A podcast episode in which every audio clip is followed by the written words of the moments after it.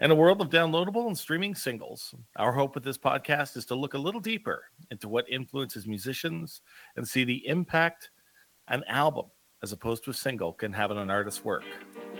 This is the sound effect.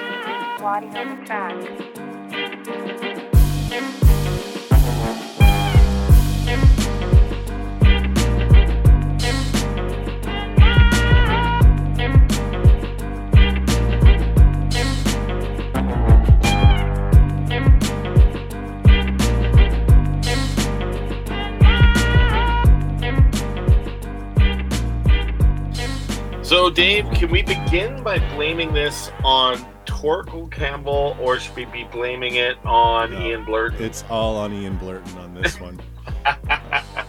Torque, So, Torque uh, kept it to two. yeah. Uh, so we have, yeah. So we have here this week. I guess indie rock Canadian legends. Maybe our rule has slipped to be uh, that they get to pick multiple albums. Uh, I felt bad when we were pre scheduling uh, Jose Gutierrez of By Divine Right for this episode because he really, with every email, had more and more and more records to he wanted to talk about. But I managed to get him down to four. Yeah, so really it's our fault.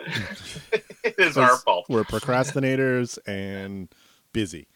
We're Yes. busy procrastinators. And also, we keep going to people who love music. Yes, that's which is like so they can't so they you know i think it's hard right and the amount of times i hear this from people who we try and book and they say i don't know if i can pick one album or uh, you know i think music fans you know are influenced by a lot of sounds i think you're going to get that today from our interview with by divine rights jose gonzalez so Yes, but we are cutting it off after this, people.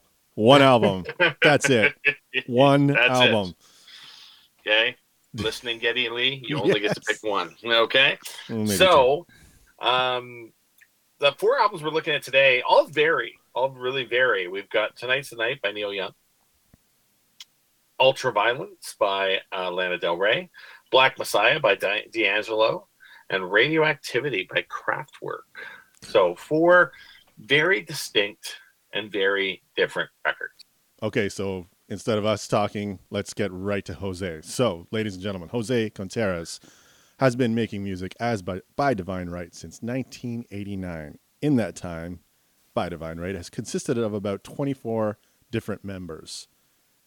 It's like, yeah, the Black Sabbath of Canadian indie rock, right? it really is Or King Crimson, I might add. yep that's true and has brought fans 11 albums of joyful pop rock masterpieces. And this is not including the tribute record, I Want Light, that included the Elwins, the Golden Dogs, the Arkells, and Sam Roberts. All hopefully future guests on the show someday. well at least one of them Yeah, at least one of them one of sure. them, hint, hint. By Divine Right's newest record, a double LP, not just a single, a double. Otto Motto is out September 30th. We are happy to be joined by the man himself, Jose Contreras. Welcome, sir. Hey, awesome. Hey guys. Hello. tell us about this new record. It's a double LP. It is. It's a it's not quite a double LP. Cheers, guys. Cheers. I don't I don't really drink that much, but my girlfriend brought this beer home from Germany and I was like, fine, Oh, let's God. do it. Oh, What? drink away, I'll have friend. this is a party for me right here. well, it is Monday night, so That's right. but the other well, I mean I'm a musician Monday nights. Every day is like Sunday. that's right. It was so uh, new record. What what uh, what are we getting? Otto Motto. You know, I I um you guys haven't heard it? I have heard some of it. Just yeah. the singles Yeah, we have. I've heard that have been Yep. released yet. Um, well, I mean, uh, you know, I wrote a, a little bio that I'm not sure got out yet, and um, and I can, um, you know, we were on a roll. Uh, the BDR was on a roll in 2014, 2015, 2016. I'd say is probably the best run that I'd had yet, and uh, which is disorienting because I was like 45 or something. You know, I was like, I, and my band finally became stable, which is also disorienting because you figure your band is stable when you're 20, right? But instead, it happened when I was in my 40s, and um, I'm in my 50s now, right? Like I'm old now, and um, and uh, it just seemed like we could do no wrong for like a few years there. The band was just killing it. The three of us were like this humble little fuzz machine and anywhere we played would be really great. And it just felt like all of a sudden I felt unstoppable. And then I don't know what the fuck happened. Shit got weird, and um, and it took us a long time to make this record. And uh, the original idea was to make this record, and it was going to be called Automatopoeia.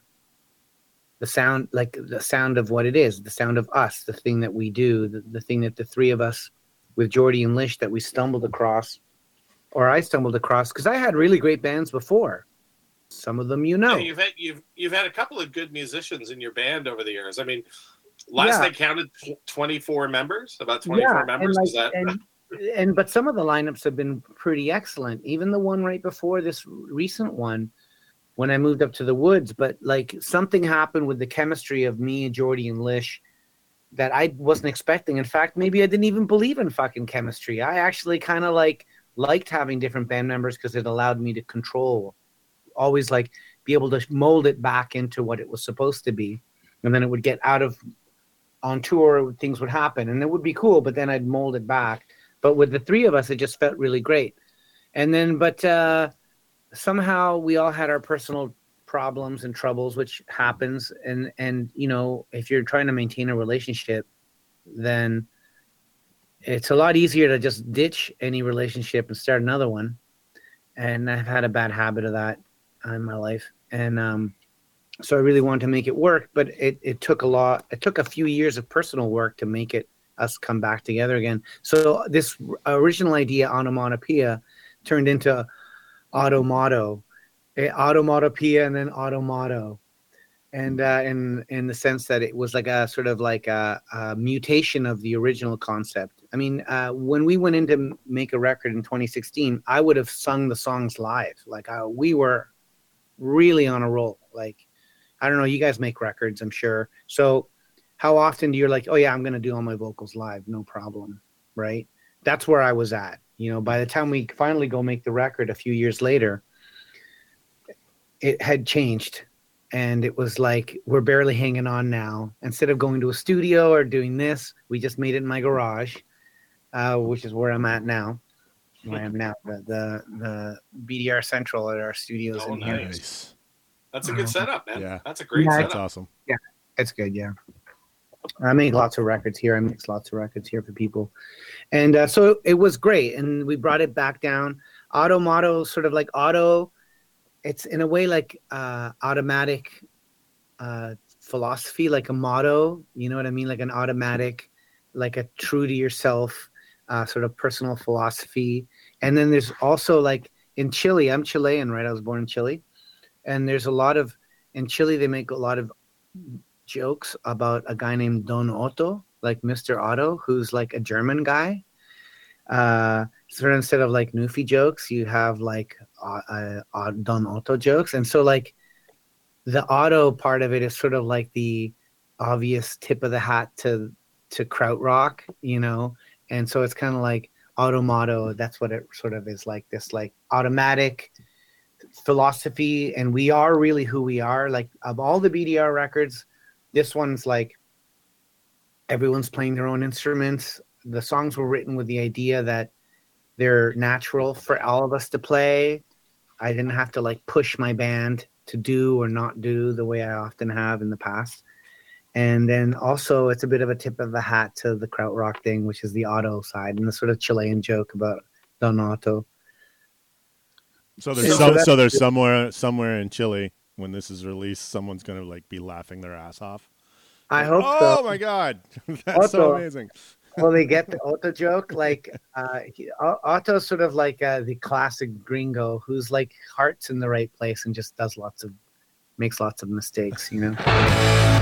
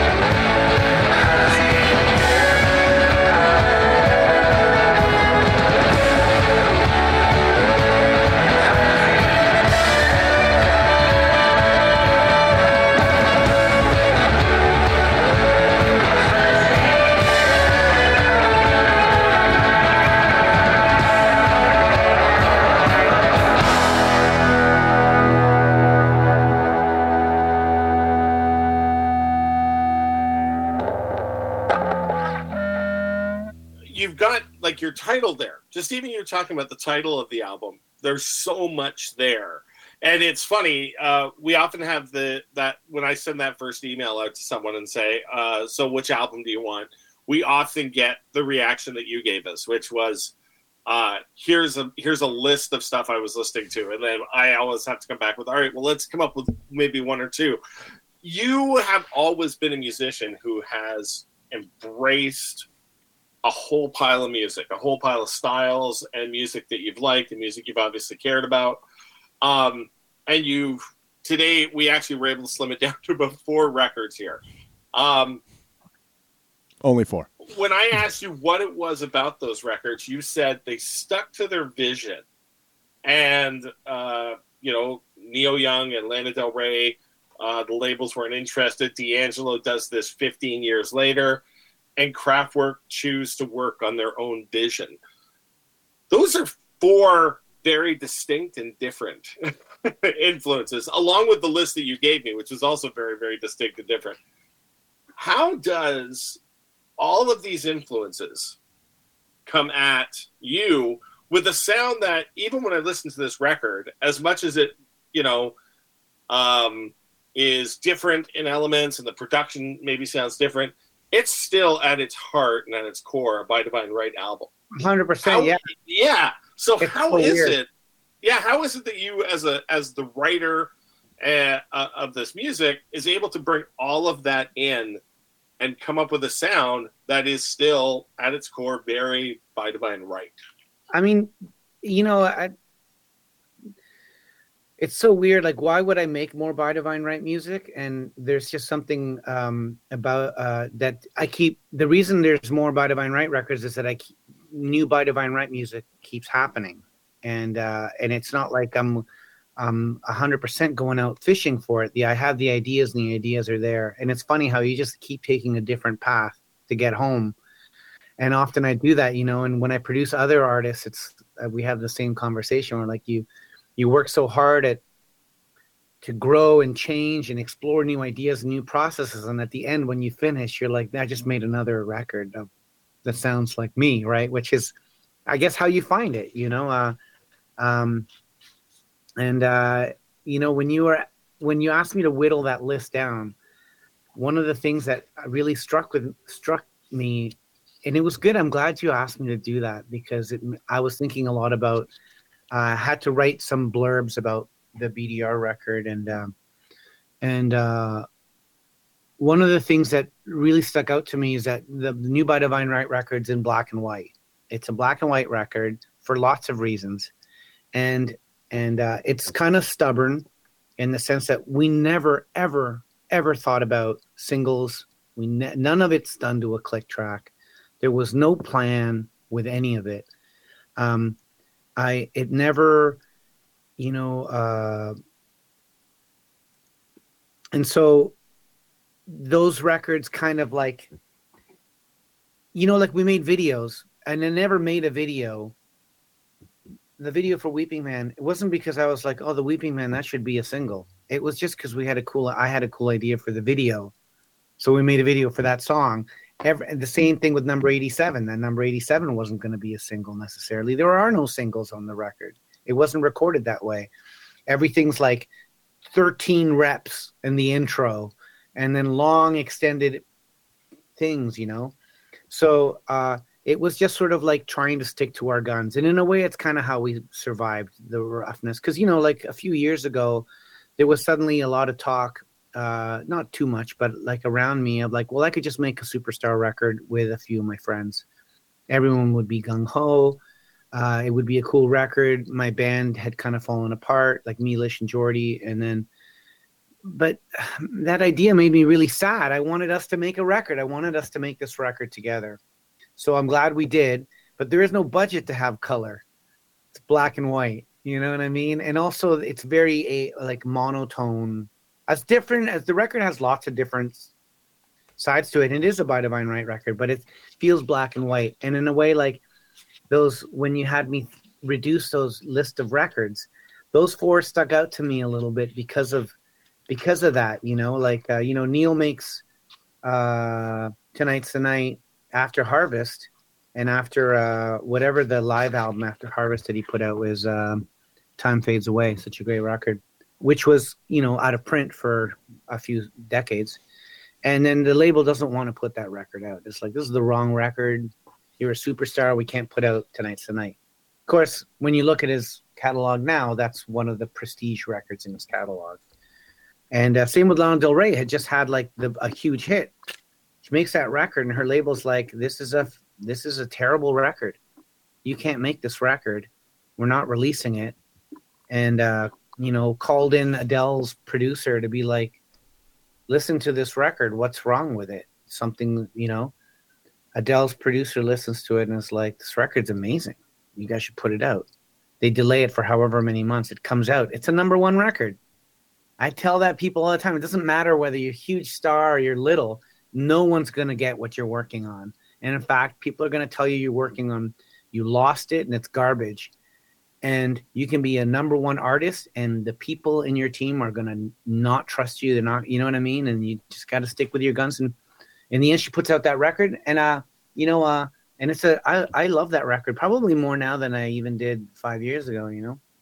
And, uh, so the black and white aspect of that when you when you prompted me to um to think it through it helped you know like the and like the the D'Angelo record too which is like strike when the hammer's hot here we were on a roll and you know for to be like in your mid 40s have like 20 years after you lost your your you had your big break it's not a smart time to be in a rock band. You know, it's like some people might be like, "Hey, time to move on. I could be producing records and taking it easy." And uh, but something about it wanted me to make a record, and I could have stayed on a roll, but we didn't, like because it just wasn't feeling right. So anyway, so that's Auto, the story of how we finally, when we finally made Otto Motto, it wanted, I wanted it to be like, and it had to be about the three of us, and it, and it's kind of like all of us were kind of like really bummed out and in trouble a little bit when we went in to make this record right before the pandemic when we tracked the bed tracks. And we went in there like broken people and we came out empowered. Like it's wild. Like i joked about it. It's like this record's to save our lives. And then literally i look at my bandmates after and it the record gave them the power and the strength to like really like enter the next chapter of their lives. Like you know jordy dines played the drums on this record and he's like man like i feel like strong and confident. I'm myself again now and he goes back to newfoundland. Now he plays in like tons of bands and he's just like you know like we all needed it. I needed it. It, it cemented lish and i's working relationship together like as guitar bass is an important you know like to do it for real. Like i've had so many side guys who are great to work with and would work for me, but it's very different to really get into a committed relationship. Uh, with a bass player, and and uh, and now we're like tighter than ever. We jam today, you know, like things are tied tied together, you know. I love So, yeah. uh, the fact you brought up that these were all the, they had to fight for these albums, right? Uh, Yeah, the I- artists and rock and roll music in general is just littered with stories like that. Yankee, we always bring up Yankee Hotel Foxtrot. Yeah. Uh, Tom and uh, as something like that had to be fought for, and and you know, you know, just yeah, that. and that's the one. sorry, go ahead. No, no, I mean you're so right, and that's the one that'll they'll sell the legacy of of uh, Wilco, right? Right, right. And you know, look at Lana Del Rey. You know, bringing this up, like her Yeah. rise in popularity was tumultuous too, and and you're always going to get that, especially women will always have this. Uh, this isn't what we're asking, were, we were looking for, you know, go back and do it again. And of course, they needed someone else to tell them, no, this this is brilliant. Like This you should rele- you should release it. The Lana Del Rey one's really wild because we're not talking about a middle-aged guy or like uh, you know Wilco. We're talking about like uh, the one of the biggest pop stars in the world, right? Yep. Working with the guy from the Black Keys as the producer, and they're both like, "This record's amazing, put it out." And the label's like, "No, it's all wrong. You guys don't know anything." and yeah, then it, it's a number one album. yeah, it and wasn't like- critically, and like critically and success, like uh, a commercial success, right? Like it was the double, it was the big double, right? That you're looking for as a as a as a musician, right?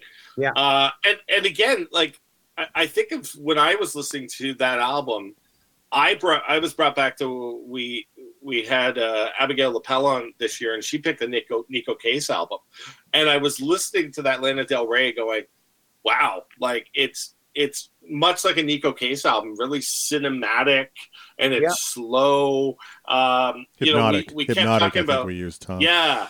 Well, we Yeah, kept talking about the Neko sounding. Case, the Neko Case interview. We kept talking about it being like a a film soundtrack. Ultraviolet sounds like a film soundtrack. I mean, Yeah. uh, from the tempo doesn't change; it's there that entire time. Um, I mean, I can kind of understand why a record company in 2014 would have been like, uh, "No," like I can kind of get where they were coming from. I mean, I love it, but I can completely get where they were like, "Where is the hit? Where Yeah, is the investment. one? Where's our investment? Yeah, where's our investment? Right? Same with uh same with tonight's tonight, right? Like it's like where's Heart of Gold? You can't do this, right? But it But- makes you it makes you want to go like in 75 like what what history are you basing your decision not to release this album on? Like rock and roll is barely 20 years old and what The what Well, Neil's Blood- you're also having this being made right after Blood on the Tracks, which is, Yeah. you know, I mean, I think there's some.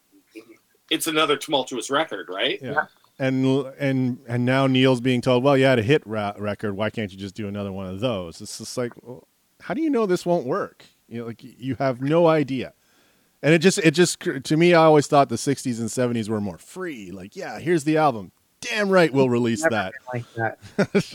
But we, but we're talking there about Lana Del Rey having that tumultuous uh, experience. Neil Young had that too, right? Where Right. it was like, uh, you're going to be a guitar player in a soul band and go to Motown and learn how to dance. Okay, that didn't work for you. Now you're going to be in Buffalo Springfield. Uh, Yeah. The record company doesn't want you to sing, uh, so stop singing that song. I Uh, don't know if you now remember want- also the image they made for him in Buffalo Springfield, right? Oh, yeah. that's right. Yeah, They're like, you're the Indian in the band. Yeah. Right? Like that's which- right. That's right. right? Because you're Like, from that's like quoting history, right? Yeah, Or that's Frank right. Zappa. And then so they i mean so it, it's always this seems to be this struggle between the person just wanting to be hey this is what i want to do. And you know whether we want to throw around a word that we seem to throw around every second episode last year authentic but it is who you are surely where you're at now in your career jose is there a freedom in being you brought up at the start uh, about being an older guy playing music now where you don't no you, you don't have to give a shit about any of that. Like you can be I love I, completely and utterly free. I, I like pleasing people myself most of all. But uh i agree. I mean yeah and yeah you're right. And that's one of the things that was hard when you were like what record would i influence? This honestly no records influenced it. Like i'm not trying to sound like anything. I'm trying to get into the heart of what it is that i want to do you know and and i know that when i play uh jordy is just the perfect sympathetic drummer. Like he's not a rock drummer. He's not like a hot rock drummer. He's like a skiffle drummer you know? Like he's like he like when charlie watts died i was like well at least i still got jordy you know? Like he, he can't play anything unless he feels like it. So he'll be like like he'll ta- tap like totally non-committally like and f- freak people out because they're like why isn't he playing along? You know he does not play along. Yeah, He's waiting So for his when- moment. when he's playing it's because it's real you know? So like in that sense, yeah, like that is kind of liberating and it's kind of maybe a bit arrogant, but I did hit that spot like in 2014, 2015, 2016, where it just seemed like I'd never been so clear and the shows were just going so well, whether it was with the band or solo, like things were going.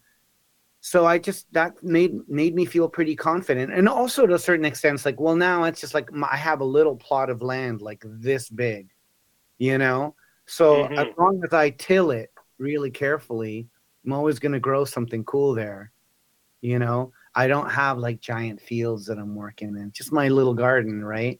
And so Yeah. in the little garden, I feel confident that like short of too many catastrophes, I can I can grow nice things, you know.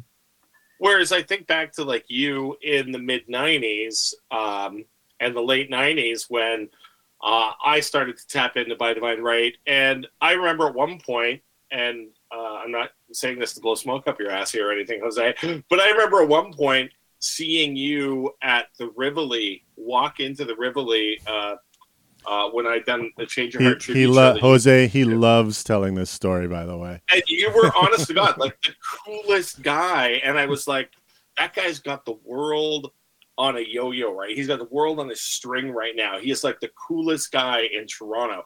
And there was like you were on the precipice of this like people and all around you the 90s music scene was kind of exploding and you were releasing these big albums that were getting attention.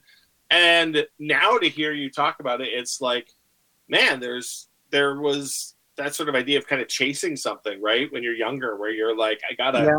gotta be chasing what the next thing is or where not that i'm saying the music in them wouldn't have been authentic but you're okay what's what's people doing? Who can i do the best with? What as opposed to hey this just guy i really like to play with.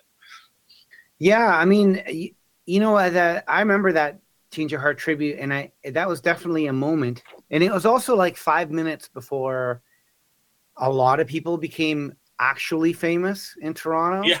not just sort of like famous in everyone's minds, right Uh, right like famous, yeah like never gonna cut my hair, famous.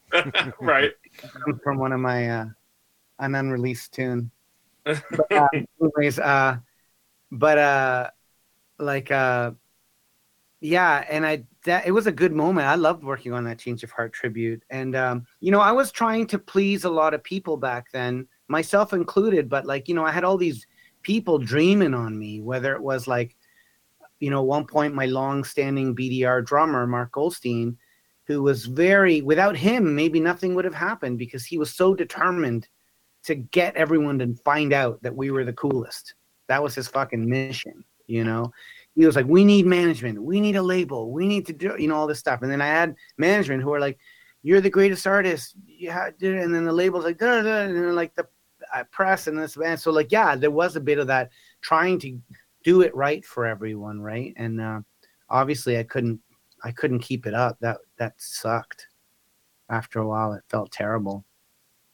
Yeah. and now but now you're at a point now where now I uh, feel like like I feel great. Like I I uh, at some point I figured out that if I like it, it's good, and I don't have to worry about too much. But that also pay uh you know uh like the cost of that was stepping away from management stepping away from labels stepping i haven't had a booking agent a real agent in like 20 years uh and uh and now you know when we finished Otto Motto a year ago i put a post just saying hey like we have a record? Should it be a double or a single or what should we do with it? And that's how fortune Spe- fortune stellar records contacted us andrew and shiloh and we're like we love you.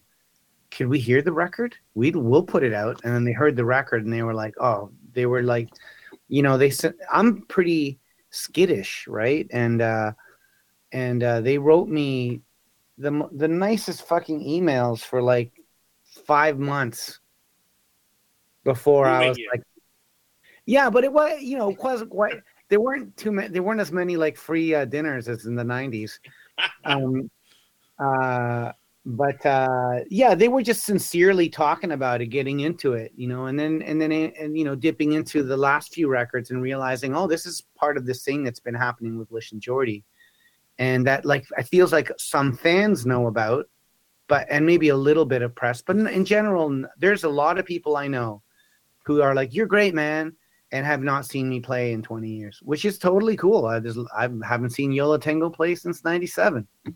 Still my favorite band. But anyways, uh, uh, uh, and uh, so when they tapped into like they when Fortune Seller tapped into the record, it was pretty cool. And then when they finally came along wanting to put it out, it was pretty amazing. You know, like I feel like um I, I and I love the record. Uh we all really do. Uh but um moving into the new the the next BDR record, it's it's a lot more concise. I'm excited to make something very concise, like a like truffles. Okay, you brought up that there's a sort of German thing with Otto in the title. Yeah. Um, and you picked Kraftwerk, which I would say of all the records that you sent me, that was probably one of the ones that stood out the most. Because never once in my entire life have I ever heard one single song or blip of a song by BDR and went, "Yeah, the Kraftwerk really is coming through there." So, never once. So where does what what is it about Kraftwerk? And again, like you had mentioned in the email, you didn't pick, you know, Autobahn. You you picked Radioactivity. Where does that play into, you know, your vision of music? I love Kraftwerk so much. Like to me, Kraftwerk are like the, the second Beatles. You know what I mean? Like uh, in the sense that, uh, uh, or like Pink Floyd, like this band that had like this like run of perfect records. Actually, they're very much like Pink Floyd, like three songs on each side. Uh, these like four concept records in a row that are all very kind of almost the same record with a different cover and a different concept.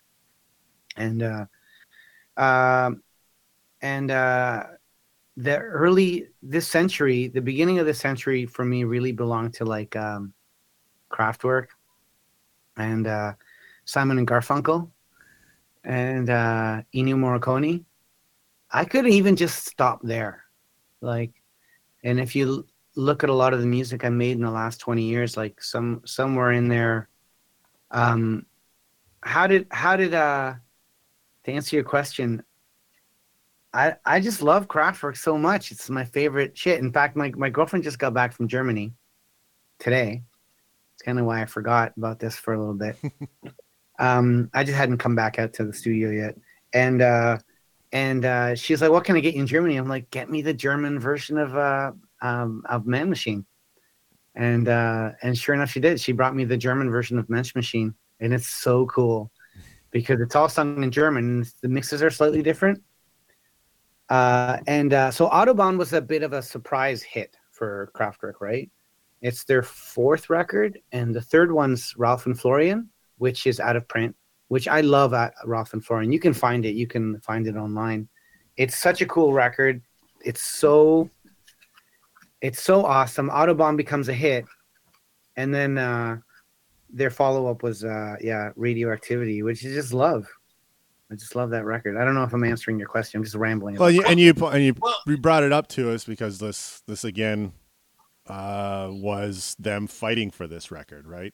I'm sure. yeah, well, Uh, you know, to me, it was everything. Uh, uh, early technology was deve- everyone was getting excited about technology in the early '70s, right? So when this band comes up and and, and this is an electronic band, well, yeah, of course it's gonna hit, you know. And it's but it was a surprise, and so but then the machine kicks in, right? It was like, okay, we need another Autobahn, and Right. and people think I can't tell people who don't know about Kraftwerk. They just think Autobahn's a joke. Still, uh, I had a good friend of mine who was like, "Oh, what record you guys said it got Autobahn?" They're like, "Von Von Von on the Autobahn." They thought it's like a novelty hit record, right? Um, which uh, you know, to me, it's like the Beach. It's so good. It's like the Beach Boys. It, you know. I don't know if you guys have noticed that Autobahn is basically uh, good vibrations. Uh, no. I have not. When you All right. Yeah, it's That's good what I'll be listening to tonight. it's, it's it's good vibrations. They- They they figured it out. Except there, instead of making it the length of a single, they made it the size, the length of the side of the LP. And it's just like, um, how many different variations of "Fawn, Fawn, Fawn" on the autobahn can you come up with, right? And it's just like, uh, gotta keep those loving good vibe. That part's in there, and it's also like when it kicks back in, and it's like, well, actually, what song is that? Na, na, na, na. It's Uh, both- that's good vibrations. Yeah. But, but again, I think the, the cool thing to go back to your original argument, though, I mean, I, again, we, and Dave and I talk about this quite often the idea of the record just to be in a room when a record company is sitting down with a band saying, we want to release a concept album built around radio sounds and frequencies. And that record company going, but you literally just had a hit, the most unlikely hit ever. And now you want to put out a concept album around radio activity? Like that just Yeah. must have blown their mind, right? So, so to be in that room, right? Now Yeah. you talked about you talked about the the guts of being able to also turn down David Bowie. Yeah, Do you talk about that? yeah. Well, I just think, I mean, at the time, uh, you know, Bowie want, loved krautrock, and like uh, right before he got in with Eno, they both did, and uh, yeah, and, and approached Kraftwerk to work with them, and they were like, "No, we're too busy with our experiments." Uh, so they set up the studio, clang clang, and uh, and uh, and they turned him down. And I don't know if you know that part in uh, the next one. They two records later in Trans uh, Trans Europe Express where they they talk about meet David Bowie and Iggy Pop. Oh, right. Yeah, yeah, yeah. yeah. My favorite story, my favorite Kraftwerk Iggy, Iggy Pop story is when uh, Iggy went to visit Florian Schneider, and uh, and Florian was like, um, "Oh, you know, uh, let's go to the market because asparagus is in season." And they went and bought some asparagus, and then went home and made some asparagus. Uh, that's like that's Normal. That's just normal things people do. Yeah. Yeah. I, I love asparagus. And Uh, Iggy's probably thinking, "Is that code? Asparagus is code." I just think they were all pretty nice, like hardworking people. Like when I think of those, when I think of Iggy Pop, it's like a hardworking person. I mean, he oh obviously yeah, absolutely. serious drug problems, but like, it, you have to work hard. Making a record takes forever.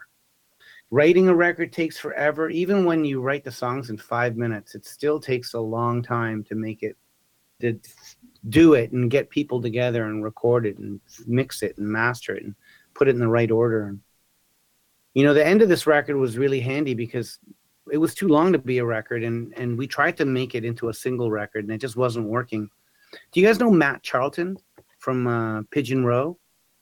No. Uh, he's just a legendary East Coast guy. Uh, he's a musician and he's also a filmmaker and he does publicity for a lot of people. He was involved in Sappy Fest and he probably does a lot of work for lots of cool East Coast people and You've Changed Records and and stuff like that. And in recent times, he's does a lot of work for CBC television and stuff uh, with his with his public relation company, Pigeon Row. But in the end, I sent him the record, and he was the guy that put it in order. He was like, "No, this record's amazing, and you don't have to chop any of it down. And here's the sequence." And he figured it out, and he put stuff like on the beginning of the record that we were gonna cut off the record, which I was in, interested right away. He put songs at the end that I'd never imagined. And the weird thing is that now that we played five shows this year, we did a little mini tour, and we played the record from beginning to end in Matt's order, but it tells a story and kind of, not really, but it at least has like sort of like a voyage. Even peaks out at the end. It's amazing. It's been I had to call him and be like, You're not even aware that we've played these amazing shows. And the reason they've been so great is because you made the set list. Like we're following your song orders. And so even though he's not in the band, it's like it's kind of a community. When the community comes together in a certain way is when it really works out the best. Our younger listeners might be like, "What do you mean sequence? Don't is it how many how, how many songs are on what an album? That's crazy." But that's a lost art. Uh, It's in It's these true. days. These days, And, like uh, a lot of a lot of bands don't even think about it. You know, so a lot of bands do, but that used to be a big deal. It's like, okay, what's your opener? That's that's your statement, right? That's that's your fir- your first song on the Yeah. album. And uh, like on the last BDR record, uh, Organized Accidents from 2013, the first song was recorded as the first song. It's like, this is the first song for the record. So I knew that. But in general, I usually have no idea what the hell I'm going to do. And I require other people to sequence. I need good A&R. Yeah. Yeah. Yeah. I do. I like working with people. Well, you you talked about that, and that actually, I was thinking about this a minute ago when you were talking about community, and you just said they're working with people. All the records you picked here, you've got three solo artists: Lana Del Rey, uh, Neil Young, D'Angelo, uh, and then you have Kraftwerk, who, although a band, there were two guys in the band who are really the kind of vision of the band, the producers, etc. Um, by divine right, have, you've had as I said, about 24 people play with you over the years, but it's always been at its core, Jose. Mhm. How much? It's interesting how I think in each of those cases we see an individual, but you talked about with Lana Del Rey, you have that that this is a Dan Auerbach record like when you're listening to it, right? Like it's his stamp is there. Neil Young's uh, the backup band on this record is stunning. Yeah. Uh, like it's just it's just an amazing. I mean, you've got Nils Lofgren on it pl- playing uh, playing guitar, and then you have um, Kraftwerk kind of bringing in um, more uh, keyboards and allowing the other guys in the band to have a little more kind of control over stuff. Um, it really is intriguing, and D'Angelo, of course, brings in the soul Soulquarians with with uh, Questlove and, and Pino Palladino Yeah. it, it's interesting that we think of these artists as very kind of individuals, much like you. But talk to us here about, a little bit about the importance of that community to make a record Collaboration. and to make and to make this record. You know, I haven't always been really good at, at, at that aspect of it. You know, I think that like uh, when I got confused about what I should be doing and how I should be doing things, I, I just pulled back into myself. Uh, or and maybe when I realized that if I didn't have twenty grand, I wouldn't be able to make a record the way that like I thought we should. So I just started making kind of shitty records myself at home that I thought were good. Uh, and uh, and so again, that's one of the things I didn't. I wanted to learn from. I want to grow. I want to change, and I wanted to make a record as a band. I loved my new lineup, and I didn't want to make the same mistake as I had before. It's just sort of like, if things got difficult, just shake it off and make another record. You know, because I could play everything myself, or I could call some of my friends to be on it. And so, there's just um, a certain kind of magic that you don't get unless you collaborate. And then you know um and that's sort of what i wanted to tap into you know and and that definitely is the character on Otto Motto i wanted it to be even more the character. I wanted to track it actually fully live. And that's what we're working towards now again for the next one which is what i said after the last one. But like i really do believe in that collaboration you know and that something magical happens out of it. And uh, I think those guys that you're talking about know that. You know, I think Neil and and uh, D'Angelo are well aware of that. You know, and that takes time and it takes money.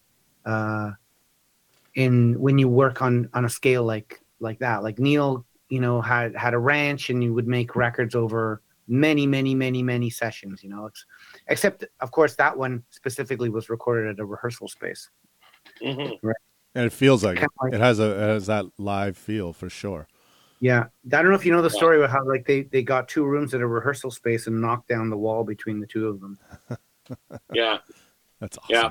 Well, and a completely different recording to uh, uh, I'm forgetting the album that's also part of the Ditch sessions. Uh, Uh, uh, probably one of my favorite Neil Young Beach, uh, the one on the beach. On the beach, right? Which is a completely chaotic recording experience that was absolutely insanity. Uh, so it's interesting, even that these three, uh, the Ditch albums, have such different stories of even being recorded, right? What's the, what's the third of the ditch? Um, let me think.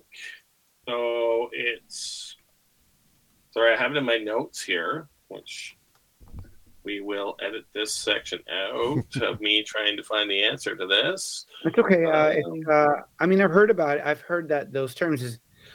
I wonder, does uh, does like uh, time fades away? Play Time fades away. Time fades away on the beach and tonight's tonight. Yeah. And yeah, you, know time time fades away is the one I forgot. do you know that record? Which one? You know, time fades away. Yeah, I've heard it before for sure. I'm a bigger on the beach fan. Because that that record like i remember i used to see it um it's in back in print right but after it Yeah, ran out so.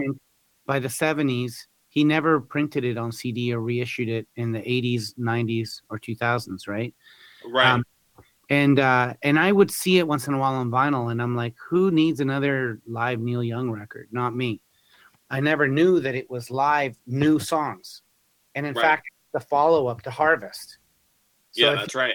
if you're on the trip, the Neil Young trip, you're like, okay, wow, like you know, first record, eh, second one gets pretty good, third one's a classic, fourth is Harvest, and then oh, this unreleased record, and I thought it was just a crappy live record, um, but it ends up that it's new songs and it's it was uh, out of print, and uh, it's got a cool story in it too. You know, it's like he's live, people were coming to see Harvest, and instead he's playing like this sort of like, you know uh hit, yet another stab at the basement tapes from Neil. Yeah. And that's the thing. He's been just re-releasing all these for years, right? Now, in the last like 10, 15 years, has been, okay, we'll release pretty much everything we can now and makes sense. hear it, Such a great record. There's so many good songs on it. I actually bought it when I was in the woods. My neighbor had it. Oh, okay. Holy fuck! And he's like, "Oh, you can have it." And I'm like, "I'm gonna give you fifty bucks." Yeah. I had a few records there, and he's like, "You can just take them." And I was like, "I'm gonna give you fifty bucks for these three records." With that one, just so I can just so I can sleep tonight. yeah, I was like, "These are like records, and I've never seen. I, I got that. I got Trans. At a moment when it was hard to find those records on vinyl, now it's pretty easy. And uh, he had uh, "I Want to See the Bright Lights Tonight" uh, by Richard and Linda Thompson, which I could have easily just made my list of records for you. Just been Richard Thompson records. Fairport Convention. Yeah. Um, I think our probably our final question. I'm going to make a really difficult one, considering you couldn't pick a record. So, out of these four records, you got one song One song that oh, you- Tom. that you are like, yeah, that's that's a song. That's a that's a that's a killer song. That's Yeah, absolutely. Uh, one per song, one per album. All right. No. Us, give us one per album. Give us one per album then. All right. well first of all i'm i'm uh, you know i'm like you i'd have to check my notes um uh tonight's the night uh i mean open up your tired eyes it's just i like the cinema verite angle of what he's up to you know uh and i try to that's what i'm trying to do too you know i always have and uh and uh i'm still getting there so a song like open up your tired eyes does that too right for me uh, and uh you know, the D'Angelo record is pretty amazing, but I for some reason I can't think of anyone, any of the songs specifically that would come to mind. I'll help you out because listening to it, well, I, it's funny. The, the the start of it reminds me of something you'd hear Parliament or Funkadelic uh, Mhm. right. play, It right? starts, yeah, It's- and then it's it- got a really loud, angry second song, yeah, and then he takes it down, Yeah. and then he gets soulful. you Yeah, know? but to me, I just kept coming back to "Ain't That Easy," the first song, because that's I feel like I've seen enough Parliament uh, live sets on YouTube and stuff where it always starts with this kind of entrance, and then it's just a snare, snap, snap, and then they kind of go into this funky, awesome tune. And every time I heard this album and that first track, that was it. Yeah, for me, I like the aggression of a thousand uh, a thousand deaths. Mm. That that to me is more hardcore than half the hardcore stuff out there. That is that is super cool. Which one? Uh, a thousand deaths. The second song, the really Oh super yeah, that's aggressive. what I I, love like, that. The record has like a thick, a thick outer shell. Yeah, right? It's almost like if you can't take these two songs, you're never going to get to the good ones. Right? yeah. You're, you're too soft.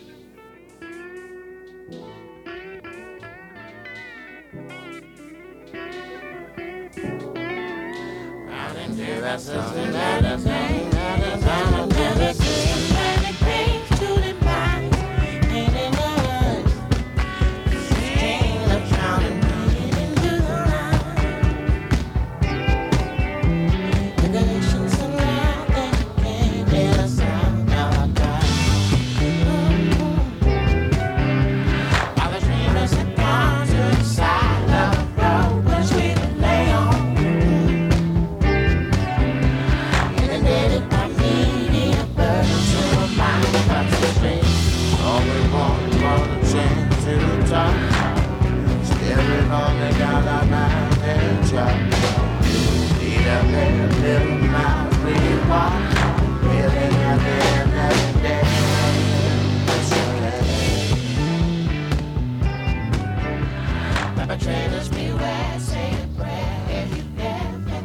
I'm gonna go. I just instinctually went to song three, the charade. With Jesus, when I say Jesus,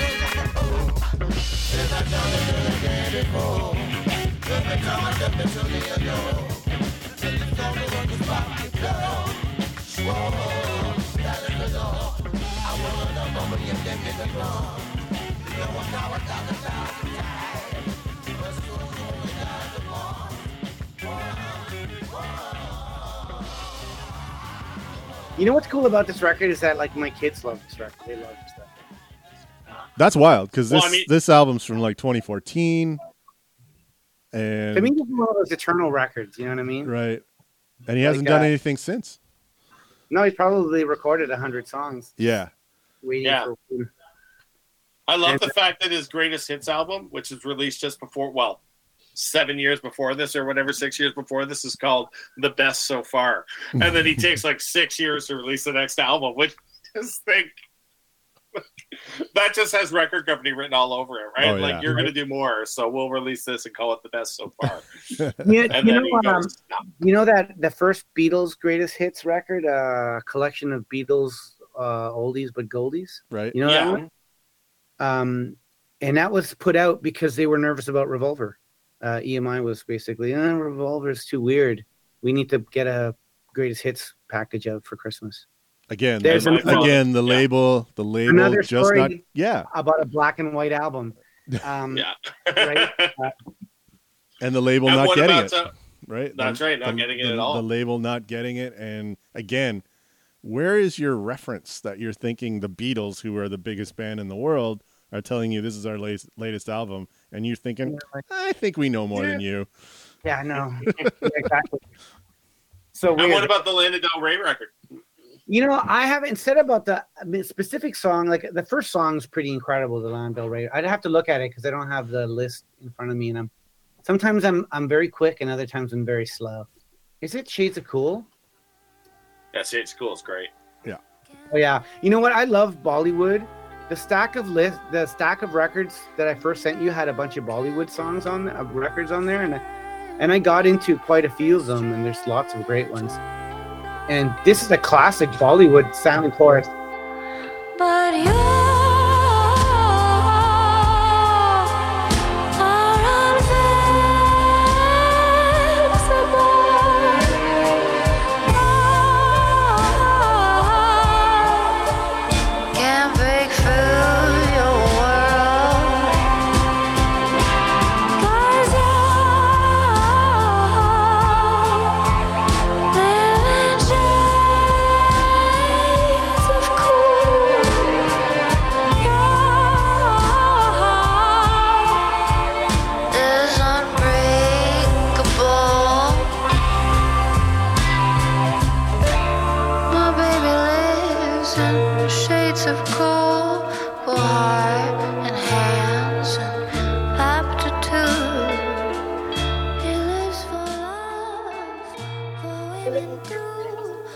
my favorite thing about this record too? I don't know if you guys read about it at all about how they got together for like two days or three days to make Yeah, it was supposed to be, and then they ended up staying together for six weeks or something. yeah, or like maybe three. And it was like we're gonna do like a song for like three days, and then she just sat down. and Was like, I have more songs. This song, this song, this song. But they found a microphone in a thrift store, and that's the microphone she uses on the record. And I mean, to me, that's a really good lesson. And it's like it gives the record a weird sound.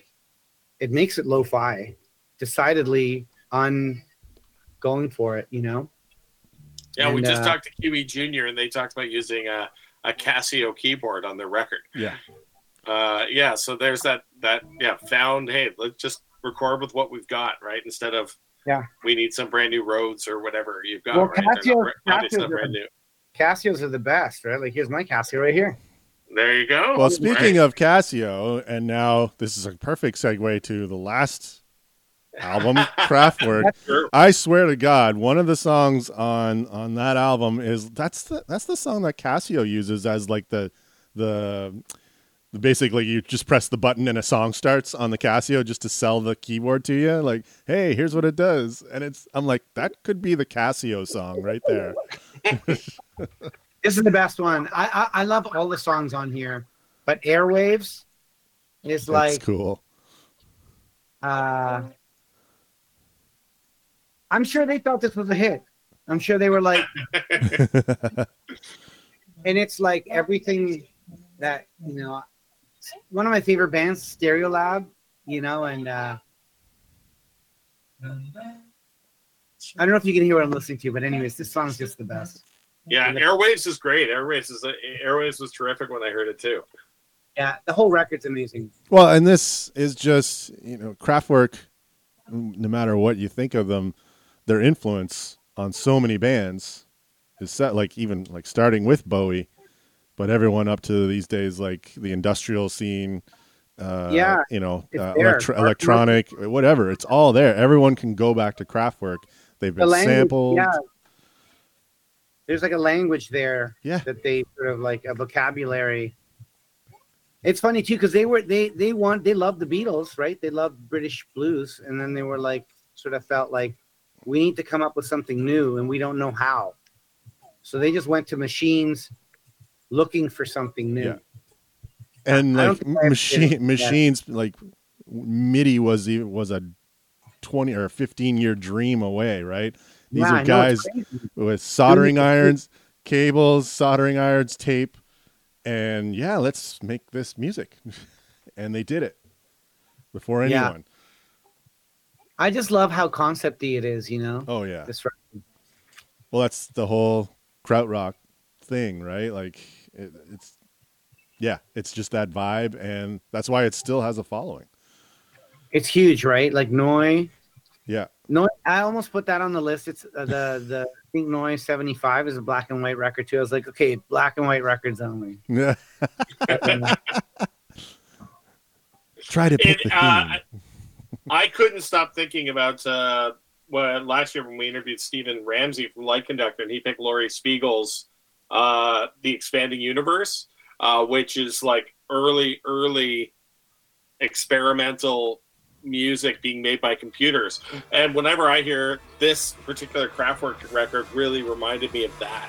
To listen to those two together, it was like, man, you know, these two would have just loved geeking out together about about this creation of this new style of music, right? Just would have been so cool. Uh, Jose, great, good luck with the record.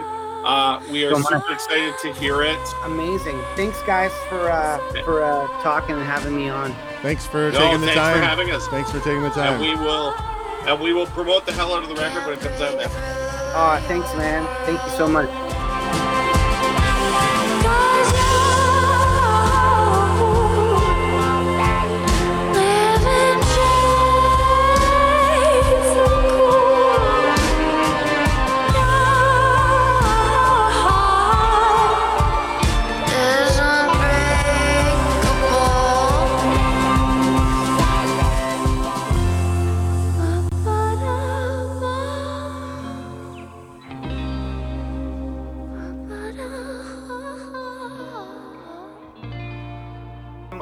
Right, so uh, Dave, I guess we can start by talking about um, the legendary Canadian himself, Mr. Neil Young. Yes, let's bring this all. Let's tighten this up a little bit after Yeah. you know listening to Jose now, wax ecstatic about a Yeah. multitude of things.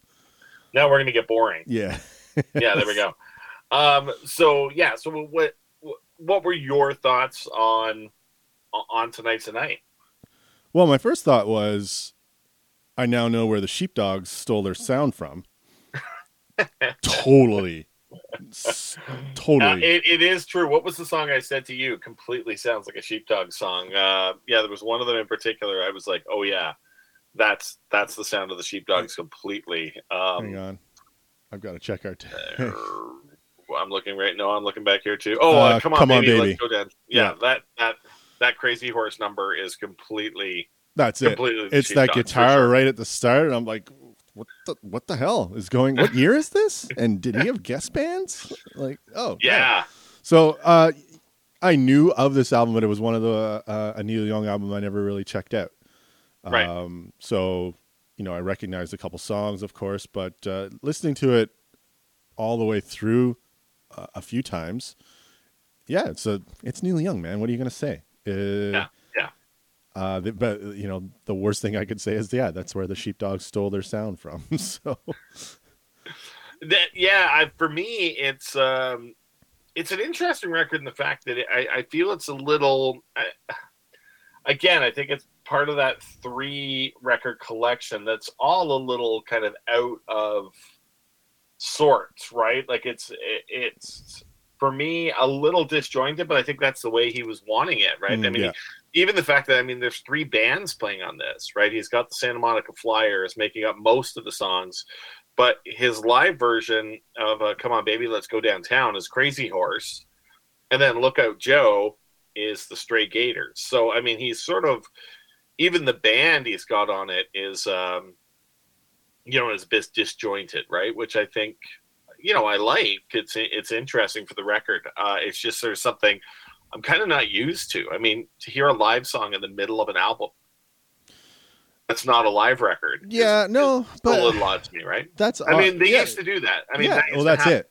Yeah, and that's it like I- i you say that's odd i'm like "Hmm, not really a, a lot of the bands i listen to from the 70s uh, some of the proggers some of the metal bands and stuff there would be a, a live track in there sometimes just because king crimson were notorious for it because they ran out they would usually run out of time to record and so we're like well that live version sounded really good throw it on Yeah. and that's what Yeah. they do. And you know, ELP, everybody had something rolling around that was oh, this was a, a live track that we just we just cleaned it up.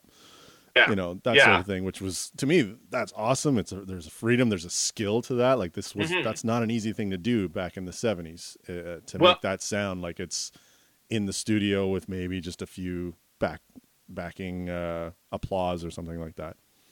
and I think your comment there, freedom. I think, uh, I mean, Jose talked about that in the Mm. interview, but I think that's also for me. This album, it just sounds like a free album. Yeah. It sounds like it's it's him doing what he wants to do, and sort of the hell with anything else. And I think that's what makes it.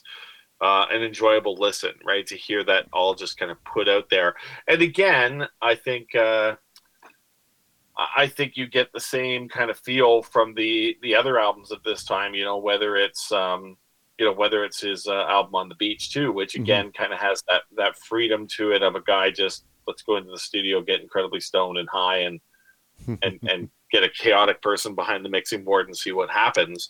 Uh, I again, I think it's interesting. We've talked before on the show that like that there's a certain freedom there that maybe we don't have as much in major record companies now, No. right? So uh, I mean, it's nice to see. I know. this. I know. At this point, he's a few albums in.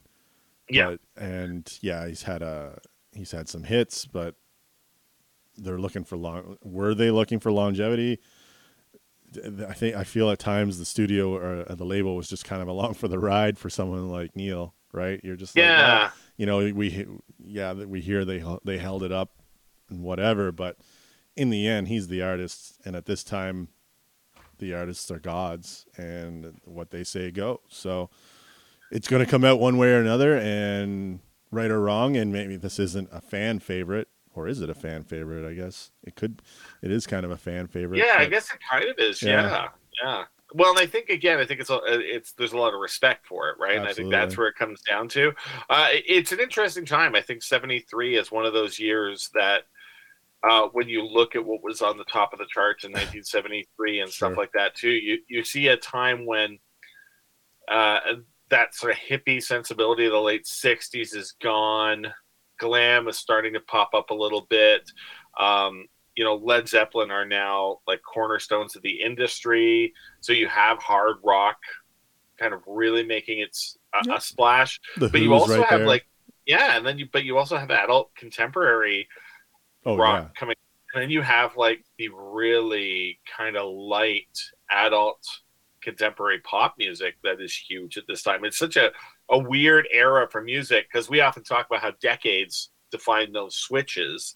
I think for 1972, 73, that's that switch between, you know, the, the quote unquote authentic, you know, uh, Mhm. hippie late 60s uh, authentic sound that you know it was epitomized with London or epitomized with San Francisco has now taken a backseat again to kind of that LA overproduced sound that's going to become yeah, but there's a, lot you know, of it kind too. of the stalwart for for 19 the mid 1970s yeah, right a, a lot of it too is the bands have made that transi- the bands that made it in the '60s, who the Kinks, the Floyd, they've transitioned. They're like, okay, the sounds changed, but and they were experimental enough to realize it early on and and make those changes, as opposed to Mhm. uh, there was some bands still trying to capture that '60s sound, right, or right or whatever they thought would make a hit.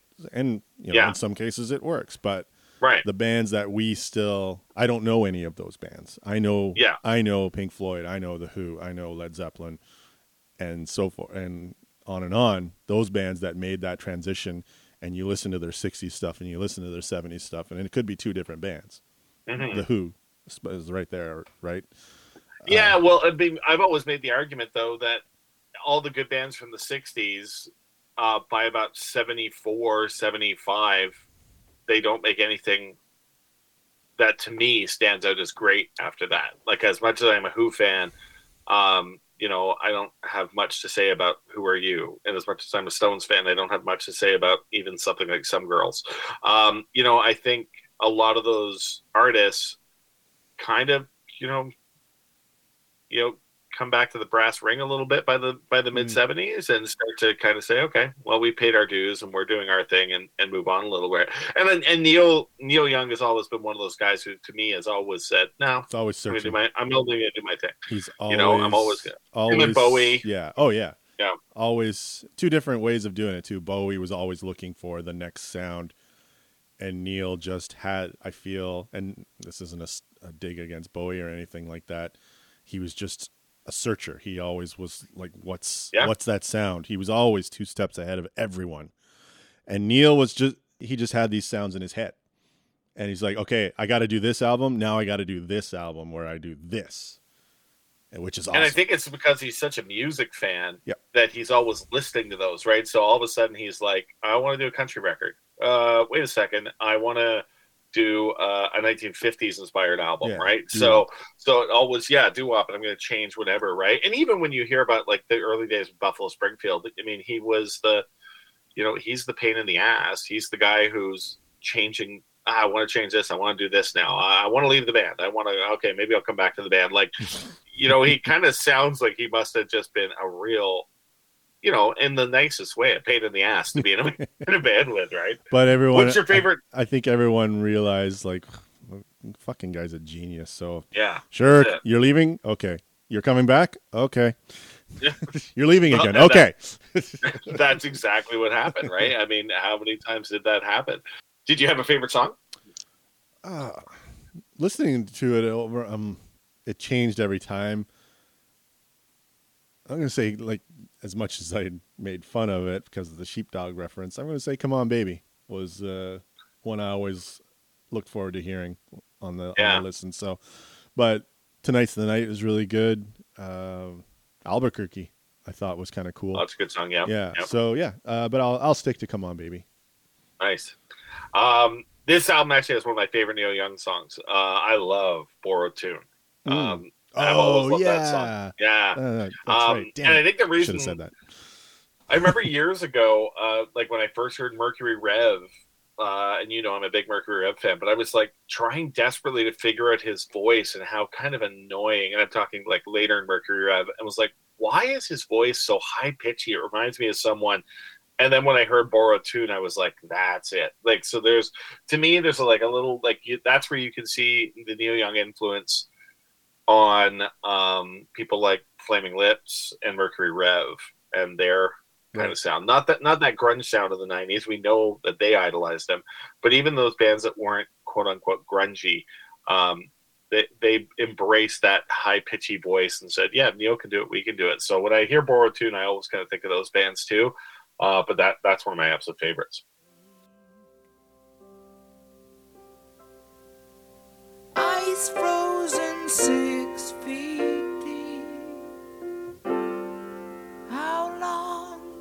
does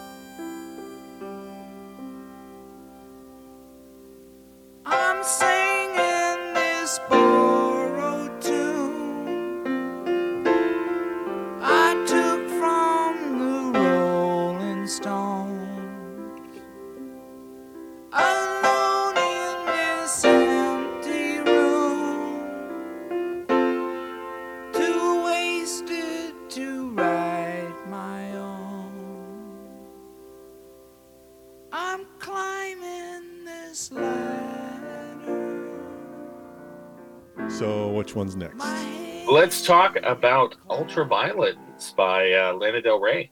You wrote Uh, you wrote Neko Case on the. Uh, I know because it reminded me of Neko Case. Ah, that wasn't okay. me. Yeah. So I was saying it reminded me a lot of the Neko Case. Um, we talked about. I think we talked about this in the interview with Jose. Uh, how cinematic it feels to me. Like this. This record feels like it's a soundtrack to a you know to a Lynch film. Uh, it's which is exactly what we said about Neko Case. So I love that sound. Um, I, I, I did stumble across this great great quote from Kyle Anderson at Entertainment Weekly. Kubrick would have loved Del Rey, a highly stylized vixen who romanticizes fatalism to near pornographic levels, creating fantastic, fantastically decadent moments of film noir melodrama. Mhm. Gosh, if that doesn't sell you one, yeah. I'm wanting to listen to a record. Like that's Yeah. just that's just great. Um, yeah, I, I thought it was a really, uh, I thought it was a really nice record. I, I really do like this. It's probably it's it's actually always been my favorite Lana Del Rey album. So, Really, that's interesting. I, Mhm. I'm gonna say I never got into Lana Del Rey. I uh, I remember when uh, she made the she hit the stage and there was all that blowback and blah blah blah. But you know she's held out like basically what we talked about with Jose. It was like you know she did things her own way and she stuck to it. Yeah, for sure. You know, and is still doing it her own way. still, you know, and Yeah. still out there and making uh, stuff. So this was a, a good listen. As soon as I put it on, I'm like, yeah, this is this is good. But but about the fifth or sixth song, I'm like, are we gonna get a tempo change at Yeah, all? yeah. Are, are we gonna pick, Yeah. pick this up here? And by the time I got to the end, I'm like, oh, okay, no, we're not. So So we're not. No, so that is her, right? that graded an hour and five minutes of that kind of that got was a long record. It is a long Yeah. record. I'll give you that. got to me uh, they could have like you know my sweet spot 30 to 35 to 45 minutes You've said So- that before. so there's uh you know there's a few songs they could have dropped and done an ep with or something but um you know like the, like i say the first four or five songs are are enjoyable uh but i just couldn't i couldn't get it It wasn't a let's listen to that again to Yeah. me uh, Right. there's some nice layers there some really good production of course and uh so it was just uh yeah if she made a an ep of probably up to west coast so the first five songs Yeah. i'd be down with that that that's my that's a good good ep to me Yeah, I I, would. just- I would tend to agree. The part of the album is definitely Yeah. for me a, a stronger, stronger than the the back, the back half of the record. Yeah. So, yeah. Uh, but everything Jose talked about and we brought up in the, in the entire conversation is right here. This is like, okay, I get it. But A lot of respect. A lot of respect, and to me, hearing that and and getting that information helped me ease into this album a little more. Uh, but it's not. Unfortunately, it's probably not one I'm going to go back to, other than like I say, "Cruel World" or "Shades of Cool." Yeah, you uh, like those tracks, eh? Yeah, uh, Shades of Cool. Uh, actually, Yeah. I, I actually I think I, my favorite is Cruel World, but I I feel that's a cheat being the first song. I hate having the first song as my favorite song because it's like, oh, is that the only one you listen to? Then you just put it on, listen to the first one, and stop. Uh, so I liked Shades of Cool, but I but I really liked Cruel World. Nice. Um, for me, I was always sort of between. I I I, um, I like the actual uh, the track Ultraviolence. I think that Ultraviolence, that's probably my favorite. Um, although I do like Brooklyn Baby because it reminds me of Camera Obscura. Um, it's got that sort of same. Uh, a great band from Glasgow who I really like, but uh, I think Ultraviolence is still my favorite song on the record. See, uh, you right in those first five songs too. Like Yeah, exactly right. could- Yeah, A great album cover too. I think that's just a Oh, classic. Like, look at me standing at my car. Yeah. Clearly an older car, and it's just uh, with the parental advisory logo Yeah. on the top left, where where that just became. I still see that now and think "Ugh, people just use that as a as part of the artwork now, as Yeah. opposed to this is this is going to send your child to hell. Well, you remember you remember how controversial that was when it first came out, and now it's like every pop star has the the non-edit, the non-radio friendly Yes. version, right? And so it's like to drop an f bomb on the pop song now means oh, nothing. Oh yeah, you go Right. you, you go on the on the on the streaming services and like like Cruel World has explicit right next to it. yeah, Brooklyn Baby explicit. Yeah. It's like that's it's Okay. the kids were savvy enough, the artists were savvy enough in the early days. It's like, wow, this is a badge of honor. Yeah. It's not. that's uh, right. That's just the kids are going to look for it. Yeah, slap that sticker on my album. So I think probably, I, I mean, it's safe to say from my standpoint, uh, I knew D'Angelo, but I didn't know much about this next album that we're going to be talking about, which is uh, D'Angelo's Black Messiah, um, released in um, 2014. Uh, reading about it was really interesting. I mean, this was a guy who was at the top of his game um, when he he goes out uh, and then just doesn't make something for 14 years, other than the Greatest Hits album that I think was released about halfway through that. Um, but I mean, he's at the top of the world. He is a sex symbol. Everyone loves him. And he just is like, that's not what this is about. And he takes 14 years to chill, which I think is such a gutsy, a gutsy, gutsy thing to do. Yeah. And then this album, uh, I really enjoyed it. I really enjoyed listening to it because, again, I think for me it was completely fresh. I didn't, I, I didn't know this album. I, and maybe I sound foolish to D'Angelo fans or people listening, but I didn't know this record, and I really enjoyed hearing it. Um, I'm gonna say, yeah, I listened to it. It's the production is cool. Uh, I didn't recognize again. Apologies to any D'Angelo fan or D'Angelo himself. I didn't recognize any of the songs. Did you? Yeah, I didn't either. No. I didn't either. So, uh, do we know how well this album did? Like, Yeah, I don't think it was a massive seller, but I think it was enough for. I think it was kind of critically acclaimed from what I remember Mhm. reading. Um, and, and you know what? I I mentioned this when we did our episode on Erykah Badu that D'Angelo is one of those guys like Erykah Badu that when I hear his voice on the radio, I turn it up and go, "Oh, this is great. Who is this?" And then they say D'Angelo, and I go, "Oh, of course it is." like he's one of those guys whose voice I really like. I like his playing. But this album to me just sounds really quite different. I mean, there's a funkiness on this record that isn't on his other records for yeah, me. I'm gonna say as soon as the like ain't that easy starts, I had vision. Like I mentioned it to Jose, uh, visions of Parliament, Funkadelic. It was just here's the party's about to start on stage, and Yeah.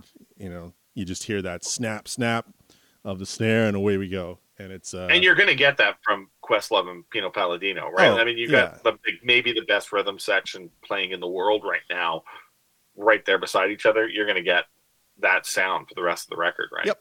Yeah. So Yeah. it, it was definitely. Uh, I'm like, ah, I was in, but again, by about halfway through, I was, uh, okay, how much longer of this? Yeah. And well, let's just start over again. So I listened to it a couple times and just appreciated that first, those first five or six songs. I'll always say, anytime I see part one at the end of a of a song title, I'm like, that's intriguing. Well, we had that with Tonight Tonight too, right? They have a part- one and a part two. on Tonight's Exactly. Tonight. Yep. Exactly. So it's like, ooh, Back to the Future Part One. Tell me more. Getting a little Uh, proggy. Yeah, I um I enjoy. I think uh, the other thing I liked is the uh, uh, Q Q-Tip shows up on this doing. Uh, he, he's written some of the lyrics on it. Like I said, Pino Palladino plays bass on Sugar Daddy. Um, like yeah, there's just I, I thought the playing was great. Uh, I couldn't get enough of a thousand deaths. I thought it was Oh yeah. aggressive, and I, I like yeah, I like that a lot. Yeah. And you know, to me, it reminded me of the the Prince catalog that no one talks about, right? Like no one talks about Like you the know Black Album. sexy MF and like Yeah. yeah. that like funky stuff that he did, right? Like it reminded me of that too at points, uh, which again I think goes with the Sly and the Family Stone, Yep. and uh, Mm. you know I yeah, so I enjoyed I enjoyed that element of it for sure. yeah, I enjoyed the live element. Th- This had a live feel as opposed to beats. You know, the beats are there, Yes, but yeah, it, oh, 100%. felt way more live than and, and felt alive. Like ah, yeah, that's why I say, you know, you say a thousand deaths is probably your favorite song on the track. I'm, I'm going to say, ain't that easy? That's the party is starting, and it feels Yeah. like a, Yep. a live show is, is just underway, and away we go, and it gets you into that, and it gets you jumping, and and it's uh, it's just funky, and yeah, so couple like just that that live feel is what I really enjoyed of it. It just Oh. couldn't couldn't carry me the whole way through. There just nothing was jumping out at me on uh, a few multiple listens. So just kind of listen to the first few songs over and over again. So It is it is worth noting, like to like take a look at the uh, the people on this record Mm. shows you the amount of respect that this guy had, uh, because there is some like massive names on this record. Uh, you know, uh, Roy Hargrove is, is a you know an American jazz elite uh, trumpet player. Um, but I mean, the one that really kind of shot out at me a little bit when I saw it, like I said, was Pino Palladino. But you also have people like, uh, where is he? Uh, sorry, give me a second. Uh, James Gadson. James Gadson was on like Marvin Gaye records in the '70s. Like he he's a beast. So uh, that just shows you like the respect that people have for D'Angelo. That this guy disappears for 14 years and says, and then they come back and go, "Oh, I'm in. What do you need?" yeah, absolutely. And anytime I see someone, you know, D'Angelo's name is not just on the album cover. He's producer. He writes the Yeah. songs. Yeah. Uh, he plays bass. He plays synthesizer. He's he's all over this. He's thing. all over this record. and he's, he's, all over doing this record. background vocals like uh, organ, piano. That's Which that's awesome. That's what you want. Yeah, and you can see that's why Jose probably likes this, right? Like this is the type like Al, Jose talks in this interview about how he could have just put together an album with a bunch of friends and Yep. done it, but he needed the band. Like that's what this sounds like. Hey, I can go and just put together an amazing record and do it myself, and and with all these amazing artists and friends of mine joining me. Okay, last but not least, Tom. Oh, I, I wouldn't say the least at all because this might have been my favorite record of the four. Ah, yeah, I said but not least. maybe. I said but not It least. is. You did say but not least because I, I I really enjoyed this listen. So um, yeah, our fourth record from uh, the German uh, uh, Wonderkin. What would you have called? What the, what the, how can we possibly explain Kraftwerk or or say what Kraftwerk is that hasn't been said a million times? Right? They're you know, arguably one of the most important bands to ever exist. Yep. Certainly to modern music. Um, and I love the fact that he didn't pick their quote unquote biggest album, right? He picks picks the album afterwards. Mhm. Um, yeah. So uh, yeah, what were your thoughts on radioactivity? Radioactivity. Well, as soon as I, I like me some Kraftwerk, so uh, this album is not one I've given a lot of time to. So it was nice Mhm. to revisit, and it's just, it's just, you know, as much as I say the like the last two, the Lana Del Rey, and I'm like, where it just didn't grab me all the way through. The, a, a lot of this album is the same all the way through. There's it's yeah, no, it beats is hundred percent. you know, I'm I'm pretty sure Casio, the keyboard company, stole one of these songs and put it on there. Like, oh yeah, the, you know, when you press the button and a, and a song just plays. I'm pretty sure it's one of these songs. uh, but it just it's just fascinating to me that Oh, yeah. a band was doing this in 1974 with computers and synths, like, and just they looked at it like an experiment to them as opposed to, oh, we got to cut a new album. The last one was, oh, wow, that was Yeah. a hit. We got to do, got to up that, guys. They'd say it in German, of course, but of course. uh, so Kraftwerk. Although this album is in German and English, yes, fully in German and English, right? It's their first bilingual album. Yeah, it's because they don't give a fuck. um, but no, every, it, it's just super cool, and you can hear the the influence. So there's the influence of what like Jose said. It's just like we don't give a fuck. This is what we got to do. This is this is what we have to Mhm. make right Yeah. now. This is this is where we're at. And I hear that influence in bands that have been influenced by this band. So I hear that in Right, Depeche right. Mode. I hear that in Nine Inch Nails. Uh, you know, Placebo. All those bands. There's just um, Nitzer Ebb. Same thing. It's it's just this. No, this is the music we have to make right now. Sorry, record label. This yeah, is it. well, I, and again, I think it's an, an intriguing thing that we're we're talking about a very similar time, like two years later from that Neil Young record, where this album has virtually no melodic sense to it. Like when you're listening to it, there's no melodies, there's no, and that's why I texted you and went, "Ooh, you must be hating this album." I do like a good melody and harmony, but I also like that ambient thing Yes. right? And that's where I think I tapped into it because to me, this is more of an ambient album. Um, I mean, other than maybe Radioactivity, uh, the song, uh, there's that uh, that snappy chorus, right? I think there's something Yep. melodic there, but generally speaking, I think it's a it's an album that's really just playing with the idea of sound, uh, which I thought is just Similar. yeah, again, you you Yeah. have a hit, you have a hit, and then you say, let's just do an experimental album where we play it with sounds, sounds that we hear on the radio, yeah, and you know, you, radio frequencies. Yeah, I'm that gonna- sounds like a great. yeah, that's it. I think that's it exactly because they're just they're just picking up what someone like the engineer John Cale with his sound experiments did, and that influenced the Beatles Yeah, do their crazy right. loop, uh, loop tapes and sound experiments on their later albums too, right? Like Yep. this is just I would say this is just them picking up on what that those artists did and making a full album out of it. Yeah, And, uh, agreed. and just in German in, in 1970s Germany, there was just that appetite for anything different, anything that was not cookie cutter commercial, n- anything that was not American, too, right? yeah, and that just right. and that just made its way over here. Yeah, well, and and I've seen other bands. I met like uh, people in the early 2000s might remember a great Canadian band called the Russian Futurists, Yeah, and those guys showed up with four keyboards and just stood on the stage, and it was just like.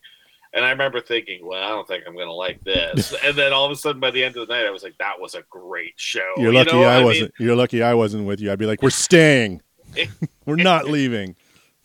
Well, and I just talked to you last week. I mean, there was a show in your hometown, you know, that was all just in praise of synthesizer, right? Like I switched on I mean, synths the, at I think this is all the influence of someone like uh like Kraftwerk, right? Yeah. The influence that those guys had was just astronomical. and st- yeah, still being felt. I can't say that enough. 100%. It's, it's uh, they're still out there. Still, people are still going back. It's like a, it's like a mouthwash, or a or an enema. It's just a cleansing.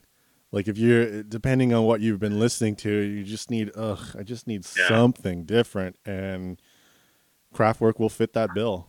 Like I I'm going to say I probably enjoyed this more than Anima. than an enema. Than an Anima. um, you know, I like quotes Animus? about albums. Uh, the British painter uh, David Hockney, I was reading uh, just on Wikipedia, and like not any serious reading here, but that people who understand music understand silence. And the LP is full of moments when the music drifts to almost nothing or is slowed so that the spaces between the beats are exaggerated. Radioactivity is sonically muted, at times fragile and beautiful.